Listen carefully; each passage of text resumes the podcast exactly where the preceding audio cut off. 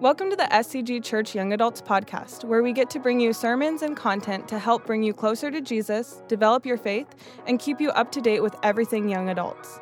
Join us Sunday nights at 7 p.m. in the SCG Church warehouse for our young adult service, or at our main campus services. We hope you enjoy. Amen, amen. Why don't you guys grab a seat for me? Thank you, band. Everyone, how are we doing? Doing good. If you don't know me, my name is Tim, and I've been running junior high at Seacoast for the last little while. Um, today is a little bittersweet because it's actually my last week here at Seacoast. Um, I have one more week. Um, I'm actually moving on to a new church where I'll be starting a new position as a middle school and young adults pastor over in Fountain Valley. So um, Matt told it uh, when I thought, when I said I was leaving. Um, a kid asked, "Where are you going?" And Matt said it was my time to go to heaven. That's not true at all. Um, Someday, someday, I promise. But um, so one more week. So Matt gave me the opportunity to speak to young adults um, before I get to go lead a young adults ministry of my own. So yeah, we are roughly, I think, almost exactly one year into the series of Romans. I think I'm right. I think I, I did Romans 2 last August. Um, so we're almost exactly one year in. And we've gone through a whole lot of stuff, a whole lot of passages, amazing stuff. And we are back today in Romans chapter 12. We're finishing it up, all right? So before we get into it, I got a story. So this week, I uh, had the lovely challenge, it's so fun and easy, of selling a car. So it's not my first time selling a car. First time was three years ago. I sold my little hinky dinky 2008 Honda Accord. I love that thing, but that thing was not running at all. And so to sell it, I put on cars.com. Within a couple hours, someone hit me up. I was like, I buy it for this amount. I said, perfect. At, at that point, it wasn't running at all. So I was like, I'll pay you to take it. Thankfully, he bought it. And so that was a good deal. I bought a car after that and had that car for three years. And then a couple weeks ago, I had the opportunity to get another car, um, one I liked more than uh, my current car, and was just working out. And so I was like, cool, I'll get that car, and I'm going to sell my current car in the meantime. My car is newer, it's a 2020, and so I was like, cool, it'll be easy to sell, no big deal. And like, you know, high value used cars are, you know, like selling for a lot. I could sell the car literally it's, it's marketed, valued for more than what I bought it for. So I was like, perfect, this is great. And so when to sell the car, I started like going to like the places like CarMax and all that stuff.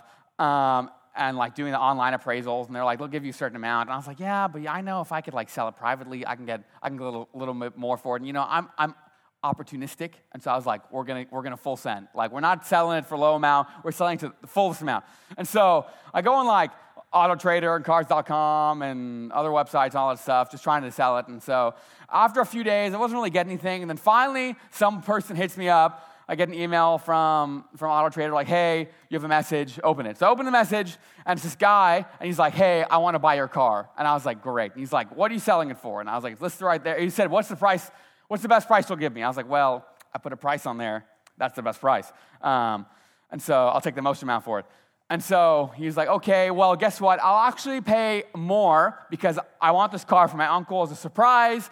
And if, if, you, if I pay you more, will you guarantee it's for me? And I was like, sure, yeah. I was like, so you want to meet sometime this week? Are you local to LA County, Orange County? He's like, no, I'm in Alabama. And I was like, okay, that's a little difficult. I can't really fit that in my schedule. Um, he's like, don't worry. I'll mail you a cashier's check, which is like a guaranteed check, if you guys know what checks are, a guaranteed check from the bank. And that's a joke. Um, and he's like, I'll mail it to you. All I need is your name and your address. I'll mail you a check. Once you deposit it, I'll like have a mover come and all that stuff. I was like, perfect.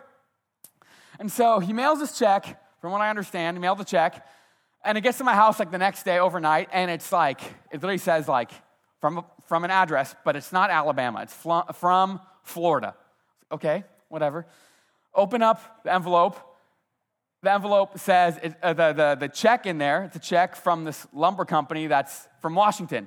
It's like, okay, whatever. You know, maybe this guy just moves around a lot or something. And so I go to deposit the check, and he was like, and I realized there's like 4,000 extra dollars in the check. I was like, okay. Um, and so I texted him, I was like, hey, there's extra money there. And he's like, oh, yeah, I was, this moving company that's coming to ship the car, they'll do the title change and all that stuff, but you got to pay them. I was like, okay, that's weird, but I guess I'll make it work. He's like, so, well, let me know when you deposit the check. So I was like, I deposit the check, and it takes like a whole day to clear or whatever before I can actually spend the money. He's like, okay, so I need you to pay half the money to the moving company up front, but since the check hasn't cleared, can you use your own money? And I was like, at first I was like, oh yeah, I'll do that. It's easy. And then I was like, huh, maybe it's not the best idea since I don't want to really spend my own money. And, and so I tell him that, and he's like, no, no, no, it's fine. It's fine. Just, just, just do it. It's just, you know, I'm sending money to a stranger. It's fine. The check will clear. And I was like, you know what, man? Let's wait. It's just another day.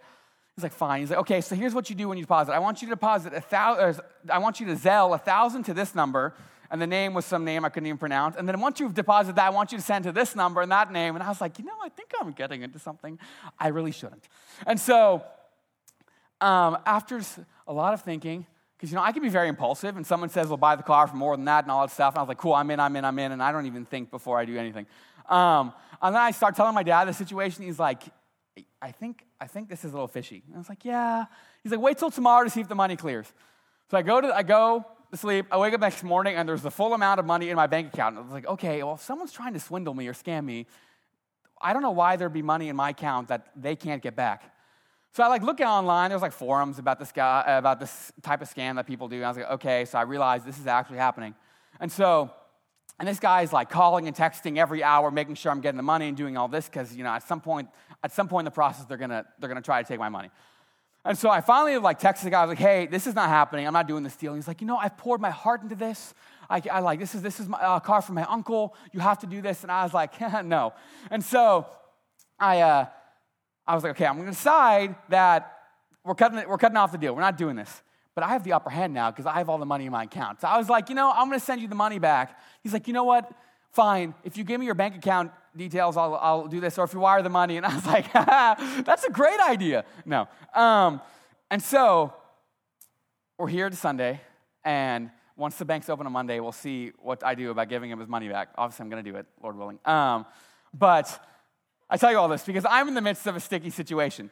And there's a thousand ways I could react. I could, part of me is just like, I'm just going to keep the tens of thousands of dollars and it'll be great. Um, that's illegal. Um, I could, you know, find someone I know in the, in the feds, the authorities, or someone, some cop, and, you know, get these guys because it's real fishy. There's more details that literally, like, I didn't explain, I don't have time to explain, but it's for, for sure a scam.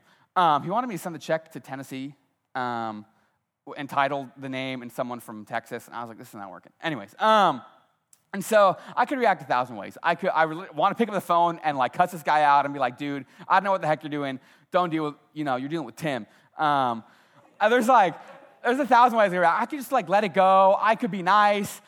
There's a, like, I'm sitting there, you can ask my wife, I'm sitting there like boiling on the couch, like, I don't know what to do. I just want to deal with this and I just want this guy to get out of my life. Um, and so I tell you all this because as we look into the book of Romans, chapter 12, we get to see what it really means to embody Christ in the way we live. See, this weekend we had a guest speaker, Johnny Chang, and we really get to see through his story how he like has had a transformation of how he now lives. Like literally, he was a gang member, like dealing with, with shootings and violence and drugs and prison or whatever, all these terrible things. And now he's, he's someone doing prison ministry. When it comes to committing our lives to Jesus, there's a change that happened. There's a change that should happen. So for me, as I go about the situation, I got to figure out okay, if there's a change in my heart, if there's a change that God has done in my heart and mind, then how am I going to emulate that, even in the little things like trying to sell my car and the big things with the big decisions I make in my life moving forward? And so, as we open up to Romans 12, you guys do that with me, open up to Romans chapter 12, we're going to see what this really means. And so, as you guys are doing that, I'll kind of recap what the last few weeks have been about because this last section is not something on its own. We got to really understand what's happening before. So, Paul, Apostle Paul writes in the first few verses, first two verses, something that's like, I think, one of the most powerful, incredibly theologically rich passages in the Bible. Says this I appeal to you, therefore, brothers, by the mercies of God, to present your bodies as a living sacrifice, holy and acceptable to God which is your spiritual worship. Do not be conformed to this world, but be transformed by the renewal of your mind, that by testing you may discern what is the will of God, what is good, what is acceptable and perfect. So in that first verse, he's talking about a change of something when we when we commit ourselves to Jesus. Part of that commitment that we make to him is an offering. He's saying, I urge you, brothers, to therefore offer your bodies, to present your bodies, says in certain translations, as a living sacrifice. So what, what he's saying is your heart needs to be an outpour of all the things that you're doing. Everything you're doing needs to come from the heart as a sacrifice for Christ. So everything of this world, all your heart has your passions, your desires, your ambitions, all these things that, that, that are coming from the heart need to actually align more with Christ. So you give your heart to Christ in order for it to motivate all the things happening next. And then he says, um, Do not be conformed to this world, but be transformed by the renewal of your mind. So he moves from this idea of your heart to your mind. In your mind, he's saying that, that, that the things you think about, the things you want to do, your, your impulses, your, um, your, your habits, all these things need to be transformed by the Spirit. See, the world has a way to mold our minds, mold the way we think, mold the way we act. And so God is saying when you commit to Jesus, there's actually a renewal from the Holy Spirit that happens in your mind instead of, instead of being molded by what the world wants. And so he starts with talking about our heart, and then he moves to our head. And so now there's kind of an equation that happens here, and, and to embody all that it is about what it means to actually have a faith in Christ. Like the idea of faith is kind of threefold in what it is. So we have the head, we have the heart, and those two together help embody the things that come out of us, which is, in a sense, we'll use an analogy today as, as our hands, what we do of our actions. So there's the internal and there's the external. So, as you look into Romans 12, verses 9 through 21, we're going to see what the external actions, I guess you could say, of our hands really equates to and how we go about our faith in that. So, if you guys would read along with me on the screens, or if you have your Bibles, um, it says this in verses 9 through 21. Let love be genuine. Abhor, or hate in other translations, abhor what is evil, hold fast to what is good. Love one another with brotherly affection. Outdo one another in showing honor. Do not be slothful in zeal, be fervent in spirit, serve the Lord. Rejoice in hope, be patient in tribulation, be constant in prayer. Contribute to the needs of the saints and seek to show hospitality. Bless those who persecute you. Bless and do not curse them. Rejoice with those who rejoice, weep with those who weep. Live in harmony with one another. Do not be haughty it's not don't be a haughty, you know, don't be haughty, different, different word, but associate with the lowly. Never be wise with your own sight. Repay no one evil for evil, but give thought to do what is honorable in the sight of all. If possible, so, so far as it depends on you, live peaceably with all. Beloved, never avenge yourselves, but leave it to the wrath of God. For it is written, Vengeance is mine, I will repay, says the Lord. To the contrary, if your enemy is hungry, feed him. If he is thirsty, give him something to drink, for by doing so you will reap burning coals on his head. Do not be overcome by evil, but overcome evil with good. So, as we read this passage, we see kind of a list of commands or urges um, that Paul is, is, is encouraging us followers of Christ to pursue in the way we live. See, we can go through verse by verse and talk about what it means to um, abhor what is evil or do good in the sight of others and uh, uh, love others with brotherly affection, whatever it is. We can break those down, but I think a lot of those are pretty self explanatory. If you read them, the Bible's saying do good things, live like a Christian should live, do the things that God wants you to do, all that stuff. So today we're not going to actually go by verse by verse. I kind of want to talk about what does this whole passage, what is the implication of this in terms of how we live out our faith? The question ultimately I want you guys to reflect on personally in your own life tonight is what is the outcome of your faith? What is the outcome of your faith. And so, the important thing behind the outcome of our faith is not just, okay, cool, I follow Jesus and, you know, God is God and Jesus, Jesus, He died on the cross. I believe what the Bible says. So the outcome, therefore, I'm going to heaven. That's not what all this is about. The outcome is what is the result, the physical result, the, the, the in a sense, what we do with our hands what is that the result of our faith? See, when it comes to trusting God with your heart, your soul, and your mind, the result of that should be the works that God wants us to do, should be the virtue, should be the, the, the righteous things that, that God in His Word has asked us to do, has commanded us to do. Those should be the outpour of our faith. See, when you look at it's almost like a, like a triangle of your head, your heart, and your hands. They all go hand in hand together. You can't have one without the other in a true faith in Jesus. You can't have the head without the heart. You can't have the heart without the hands because all those together make a true embodiment of what faith is. It's because you're living out every part of your being, your, your desires, your passions, your thoughts, your actions, all those things together make up how you live out your faith in Jesus. When it comes to other world religions, it's actually the opposite.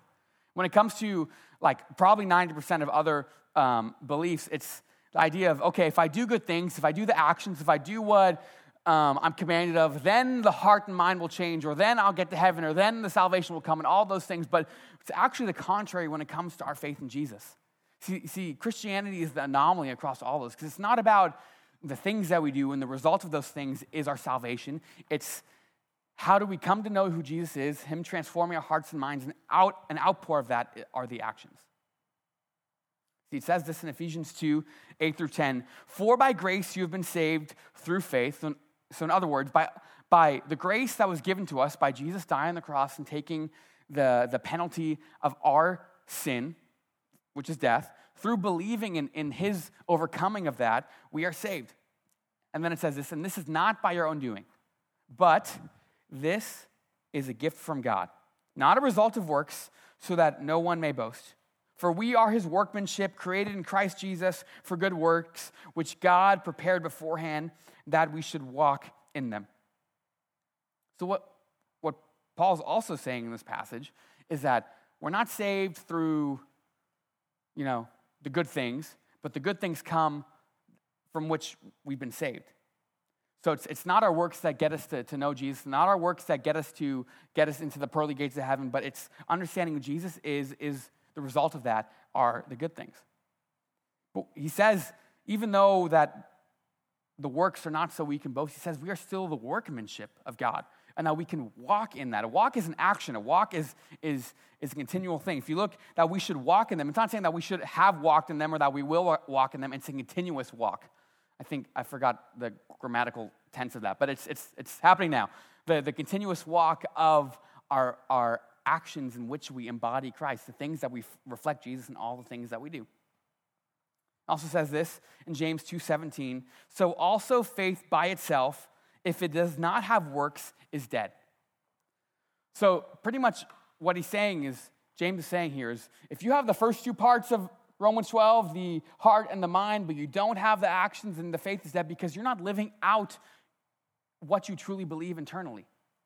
See, as we live in a world that is trying to get us to conform to its pattern, as it says in verse 2, as we try to live in a world that is trying to uh, shape our passions and our desires and what our flesh, aka our sinful nature, is, is having us lean towards, then if we're not resiliently living out what we truly believe internally, then we're not reflecting the faith that we actually believe in Jesus Christ.